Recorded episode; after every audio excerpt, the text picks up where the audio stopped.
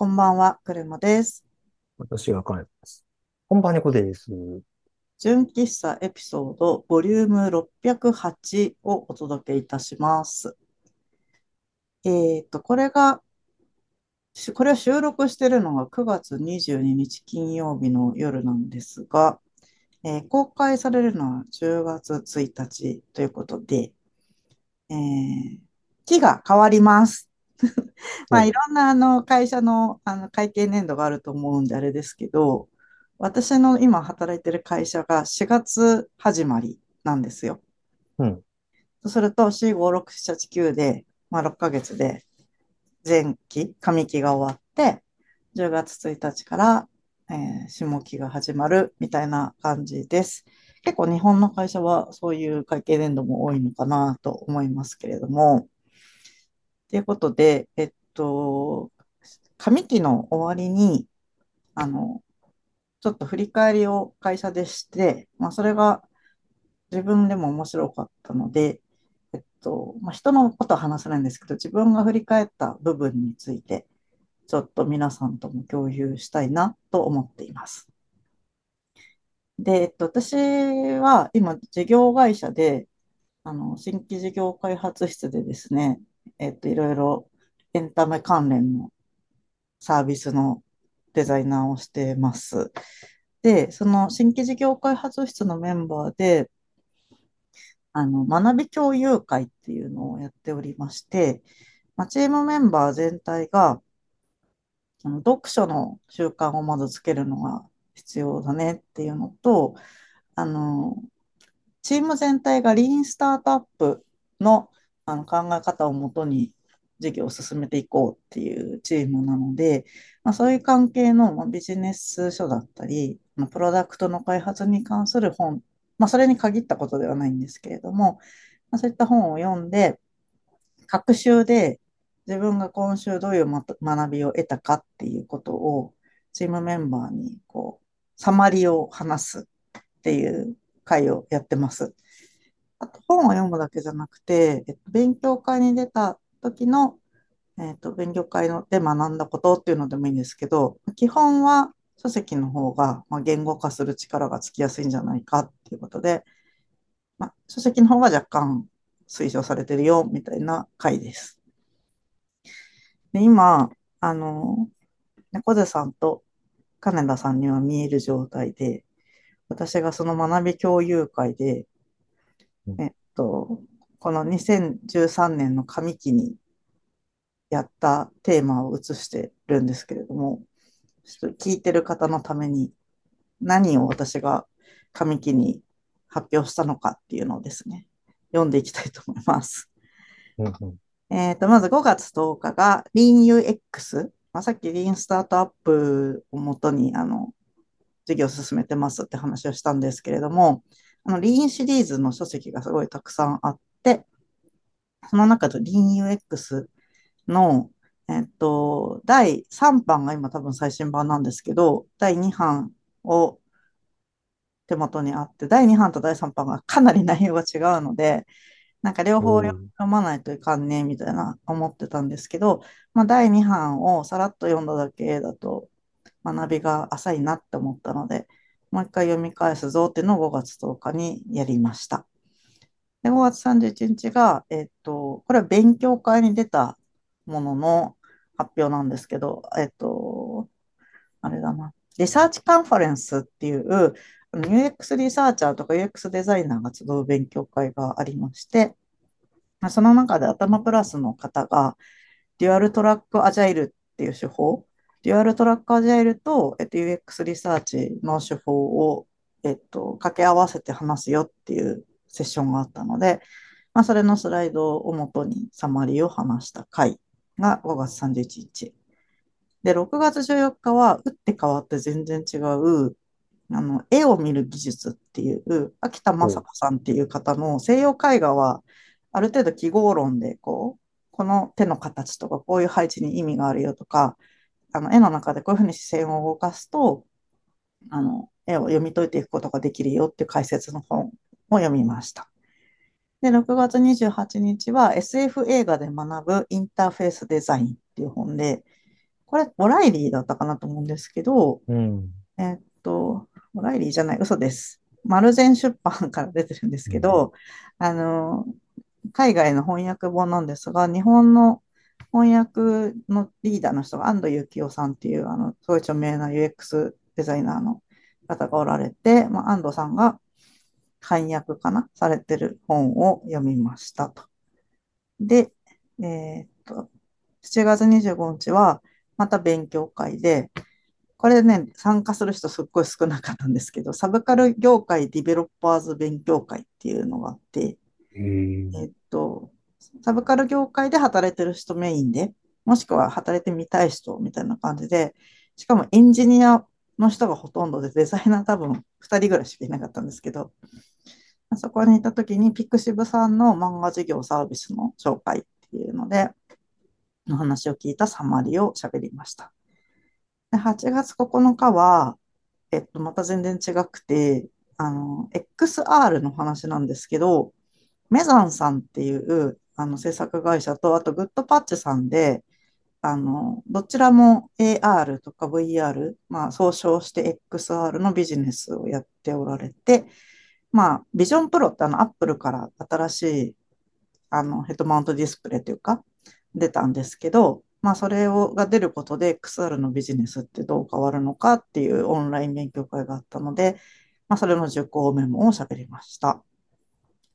あと2つあります。えっと、8うん。月23日が、また全然違くて、えっと、普通のデザイナーのためのタイポグラフィーが上手くなる本っていうのを、えっと、出たばっかりだったのかな。これはですね、結構、あの、今の令和のデザイナーというよりかなり、あの、なんていうのかな、ベテランの方で、加納祐介さんっていう方が書かれた本なんですけれども、あのね、なんて言えばいいんだろう。刃物広告ってあの、ペラ1枚のグラフィックデザイナーとかをやる人で、あんまりこう、文字量が多い文字組みは普段してない人に対して、あの、文字組みについて説明する、よっていう本です。で、最後に9月7日に読んだのが、また全然違っていて、街の公共サインを点検する外国人にはどう見えるかっていう本を読みまして、この本は、えっと、デザイナーじゃなくてですね、言語の専門家の人が書いた本なんですけれども、うん。あの、日本の中にある公共デザイン、公共サイン、ごめんなさい、あの、地名とか、あと、お風呂に入る時の説明だったり、ゴミのポイ捨てをしないようにみたいな、看板とかサインの、えっと、英訳がそのきちんと伝わっているのかっていうことを、えっと、日本語の専門家の人と英語の専門家の人がチェックをするっていう。本を読みました。だから全部でいくつ読んだえっと、1、2、3、4、5、6、えっと、8個の本ないしは勉強会について、えー、2023年度上期は私はまとめて発表したって感じです。で、えっと、今日9月22日だったんですけど、まあ、その上期が終わるってことで、その8個のうち、どれが一番学びが深かったのか、みたいなのをもう一回、あの、振り返ってまとめよう、みたいな感じだったんですけど、自分はですね、えっと、一番最初と一番最後のが良かったなと思っていて、一番最初のは LeanUX の第2版をもう一回読み直すっていう日ですね。で、最後のが街の公共サインを点検する外国人にはどう見えるかっていうのを挙げました。ね、なんでこれが良かったのかっていう話なんですけれども、その前に、なんか学びの共有会っていうのをこれやってて、良かったことっていうのをちょっと皆さんとシェアしてみたいんですけれども、大体参加者が5人か6人で喋ってまして、1時間で1人10分弱ぐらいあの、共有するよ、みたいな時間で、みんな読むものが全然違っていて、あの、ビジネス書を読んでる人もいれば、もうちょっとあの、なんか生産性を上げるには、みたいな本読むん。か、もっと心理学っぽい本を読む方もいるし、いろいろなんですけれども、その複数人で、あの、自分の読んだ本を紹介し合うとか、イベントに出た学びを紹介し合うっていう良さが、その自分が読んだものも人が読んだものも含めて、こう学びを行ったり来たりして理解が深まるっていうところが非常に良くて、あの時あの人がこう言ってた話を今自分が読んでる本にも出てくるな、みたいなつながりが結構あって、そうするとあの人が読んでた本自分も買って読んでみようかなっていうふうになる。とか、自分だけで言っても A の勉強会で聞いたことが B の本に載っていたぞ、みたいな感じで、そうするとこの領域また深めて読んでみようかな。同じ、例えば同じ先生の本をもう一回読み直してみようかな、みたいな感じで、あの、点と点がすごいつながっていく感覚があるので、この学び共有会をなんかもう強制で 2週間に一遍やってるんですけど、うん結構いい試みだなって思って自分はとっても気に入ってます。うん。うん。まあそれをやってて、じゃあさっき申し上げたあの LeanUX 第2版をもう一回読み直すっていうのと、街の公共サインを点検する外国人にはどう見えるかが何が良かったかっていうと、えっと、LeanUX 第2版に関してはちょっと今聞いてる人には見えないのですが、金田さんと猫背さんには見せる、フィグマを見せてるんですけど、あの、すごくメモ取りながら読んでるんですよ。で、例えば LeanUX ってどういうところから来てるのか、ベースになる考え方はデザイン思考と Agile ソフトウェア開発宣言と Lean スタートアップっていう本から、本っていうかもう考え方から来てるよって本の中に書いてあるんですけど、その時に自分はまたその3つの本を引っ張ってきて、こういうことが書いてあったなっていうのをあのメモを取りながら、で、その中の、えっと、キーワードを付箋で書き出して、で、本の中の記述と比べて理解していくとか、あと、LeanUX の原則が何種類か、えー15種類かあるんですけど、一個一個のその原則を、うちのチームではできてるのかなみたいなのを、丸つけたり×、これはできてないわとかを全部メモりながらやって、で、×のところは今後どういうふうにすればそれができるんだろうかみたいなのを考えを付箋書きながら読むみたいな感じでやってます。うん。あと、あの、本の中で、なんていうのかな、書き込み式のあなたのチームに当てはまるのはこういうことじゃないかっていうのを考えてみようみたいなページとかがあると、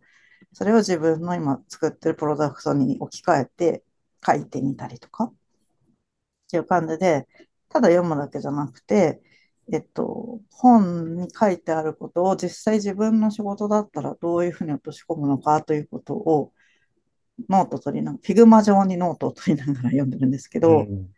うん。これで深まるし、で結構 LeanUX い薄めの本だから1回読んで、なんか分かった気になってたんですけど、2回目読むと理解、あ、なんか自己流に歪めてしまっていたなっていうところに気づいたりとか、あと、最初読んだ時は分かんなかったけど、半年経っていろいろ自分もプロダクトに関わってきて、あの、理解が深まったなって思い返せるとこもあって、あの、読み返すっていうのも非常に良かったし、ノートを取りながら読むのはとても良かったなって思っています。いいですね。Figma で、こう、ノート取りながら、また他の本に当たって、その、ね、スクショ貼り付けたりとか、メモ貼り付けたりとか、うんうん。あとやっぱなんか自分ごと化するっていいですね。あの、なんかどうしても、僕も LeanUX 一回投資で読んだんですけど、うんやっぱなんか、こう頭からあっという間に抜けてしまったというか、なんかいいことが書いてある気はするんだけど、なんかどうしても内容が、なんか自分の中では刺さらなかったみたいなところがうん。あって、でも、特にそのクレマさんは実際にこう、この LeanUX を活かすような、こう、現場にいらっしゃって、実際にこう、体験したこととか、やってることっていうのをここに当てはめてっていうのができるから、実際のところ何ができてるかとか何がうまくいってないかみたいなところをこう、なんか血肉化するみたいなのが、うんうん。あ、こう、こうすればできるんだな、みたいなのが。なんかあんまり自分に当てはめてって、あんまりこう、読んでる最中って、なんか読むことを優先して、あんまりこう、自分が、自分ごととして立ち返るっていうことはあんましてないなと思って、うん。なんかいい、いい読み方だなって思って、うん、ぜひおすすめします。うん、あの、ま、丸パクリします。はい。いいなと。このスクショ出しちゃうと著作権的によろしくないなと思うんで、スクショは出せないんですけど、あの、まあ、 Figma 上にメモを取って、自分だったらこう思うっていう付箋を書いて読んでるっていう感じでございます。で、DUX はこういう感じだったんですけど、もう一個の、あの、街の公共サインを点検する外国人にはどう見えるかの本の方は、えっと、本の中の印象的なところに付箋を貼って、で、そこに自分のなりの説明をこう書くようにしたっていうのと、あと、今回、今回じゃないな、えっと、8月ぐらいから、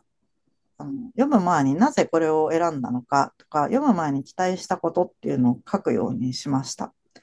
で、これ最初書いてなくて漠然と読んでたんですけど、あの、同僚が読んだ本を選んだ理由とかを全部書いていて、期待したことと、まあ、その結果、それがマッチしてたのかどうかっていうのを発表してて、あ、そのやり方いいなと思ったので、自分も真似をしてます。で、街の公共サインを点検するっていう本に関しては、これね、いただいた本で、札幌で勉強会したときに、あの、クレマさんに絶対合うと思うんですよってくださった方がいて、で、その方にいただいてさらっと読んでたんですけど、今回もう一回精読をし直してみて、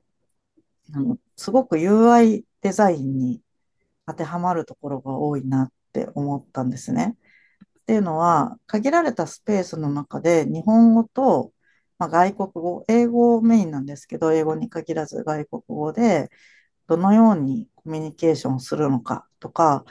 この場所に来たコンテクストってすごいいろいろあると思っていて、住んでる人とか、まあ、旅行で立ち寄った人とか、あの、いろんなシチュエーションでこのサインや看板を見るって言ったときに、どのような伝え方をするのかっていうのが結構 UI のデザインと似通ってるところがあるなって思っていて、今後その日本語だけじゃないコミュニケーションを UI 上でデザインしていくっていう仕事もありそうなので、あの、とても参考になるなって思ってます。例えば例を挙げてみると、あの、日本語で何々をしてくださいっていうことがすごく書いてある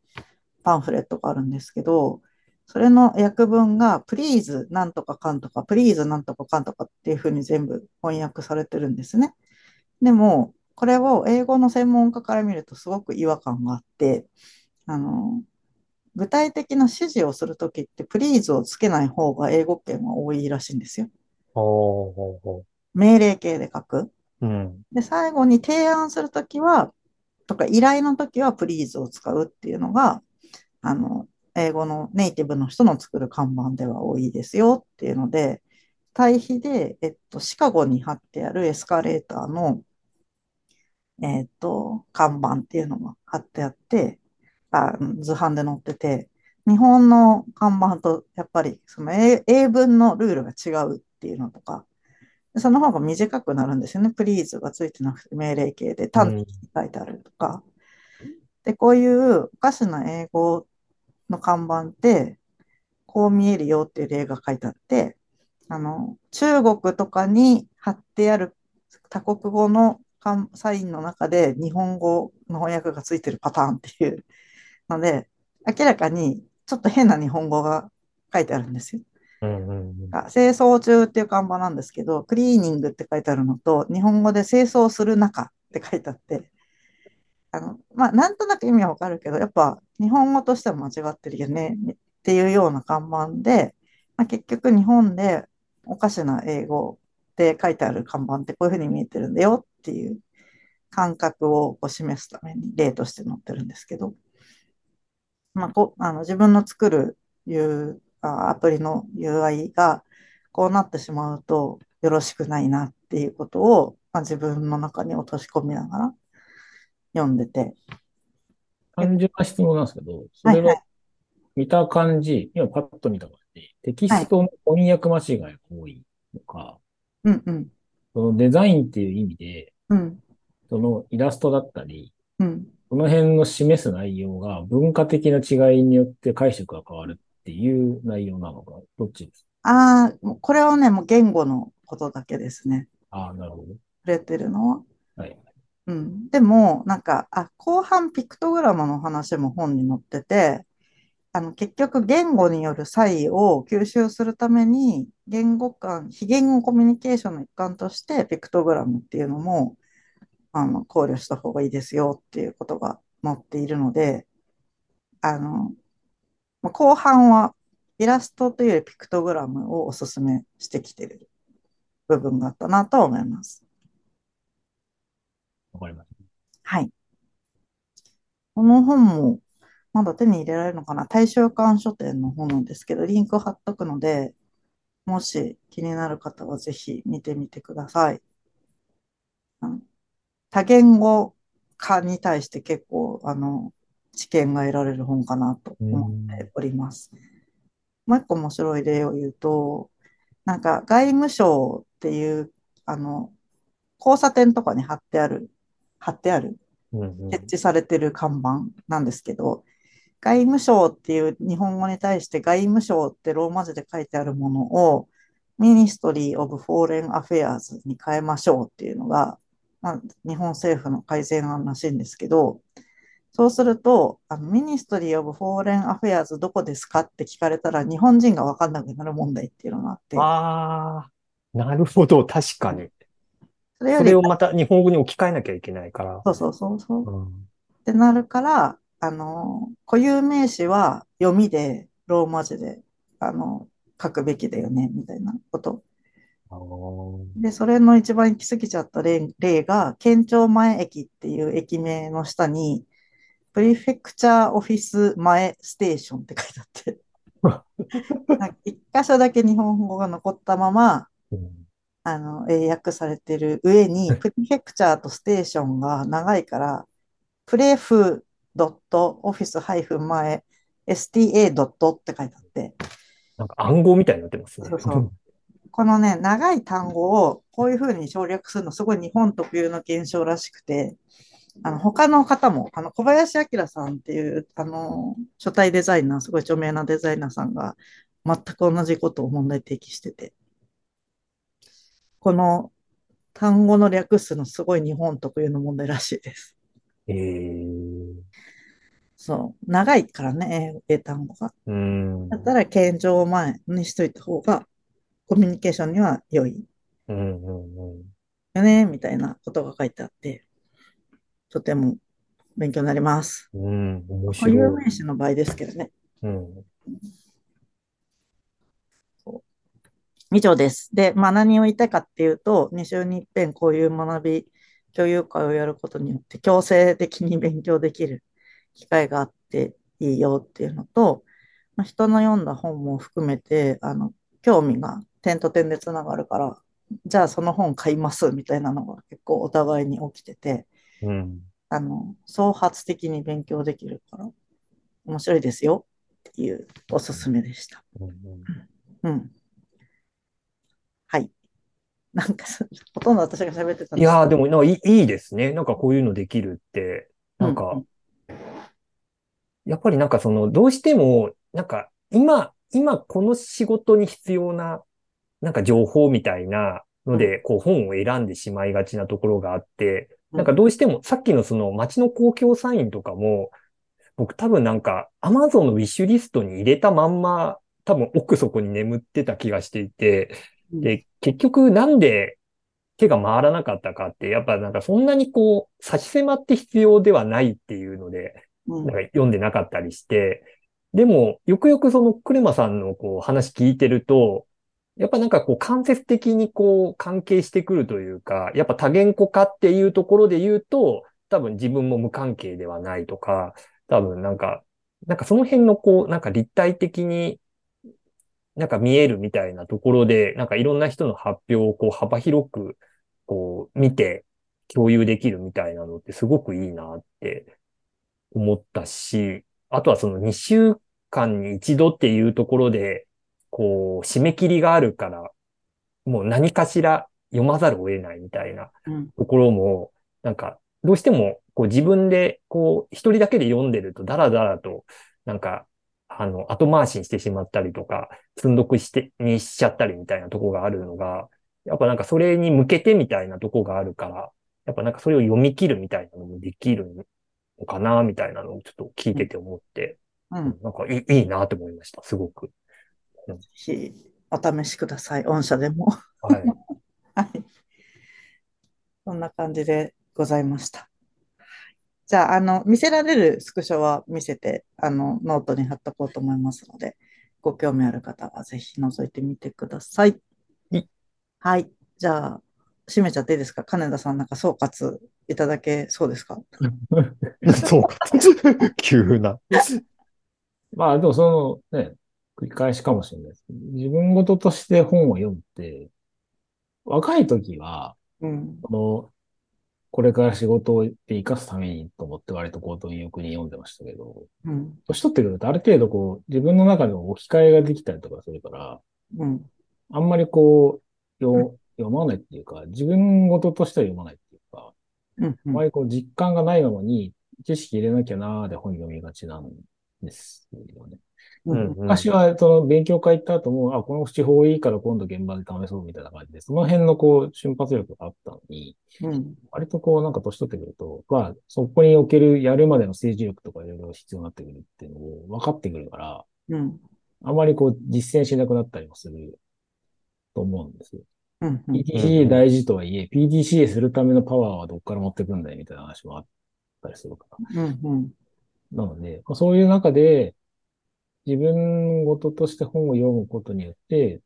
問題点を自分の中の環境の中で浮き彫りにし、じゃあこの中で優先度決めてやれるとこからどう変えていこうかっていう話を、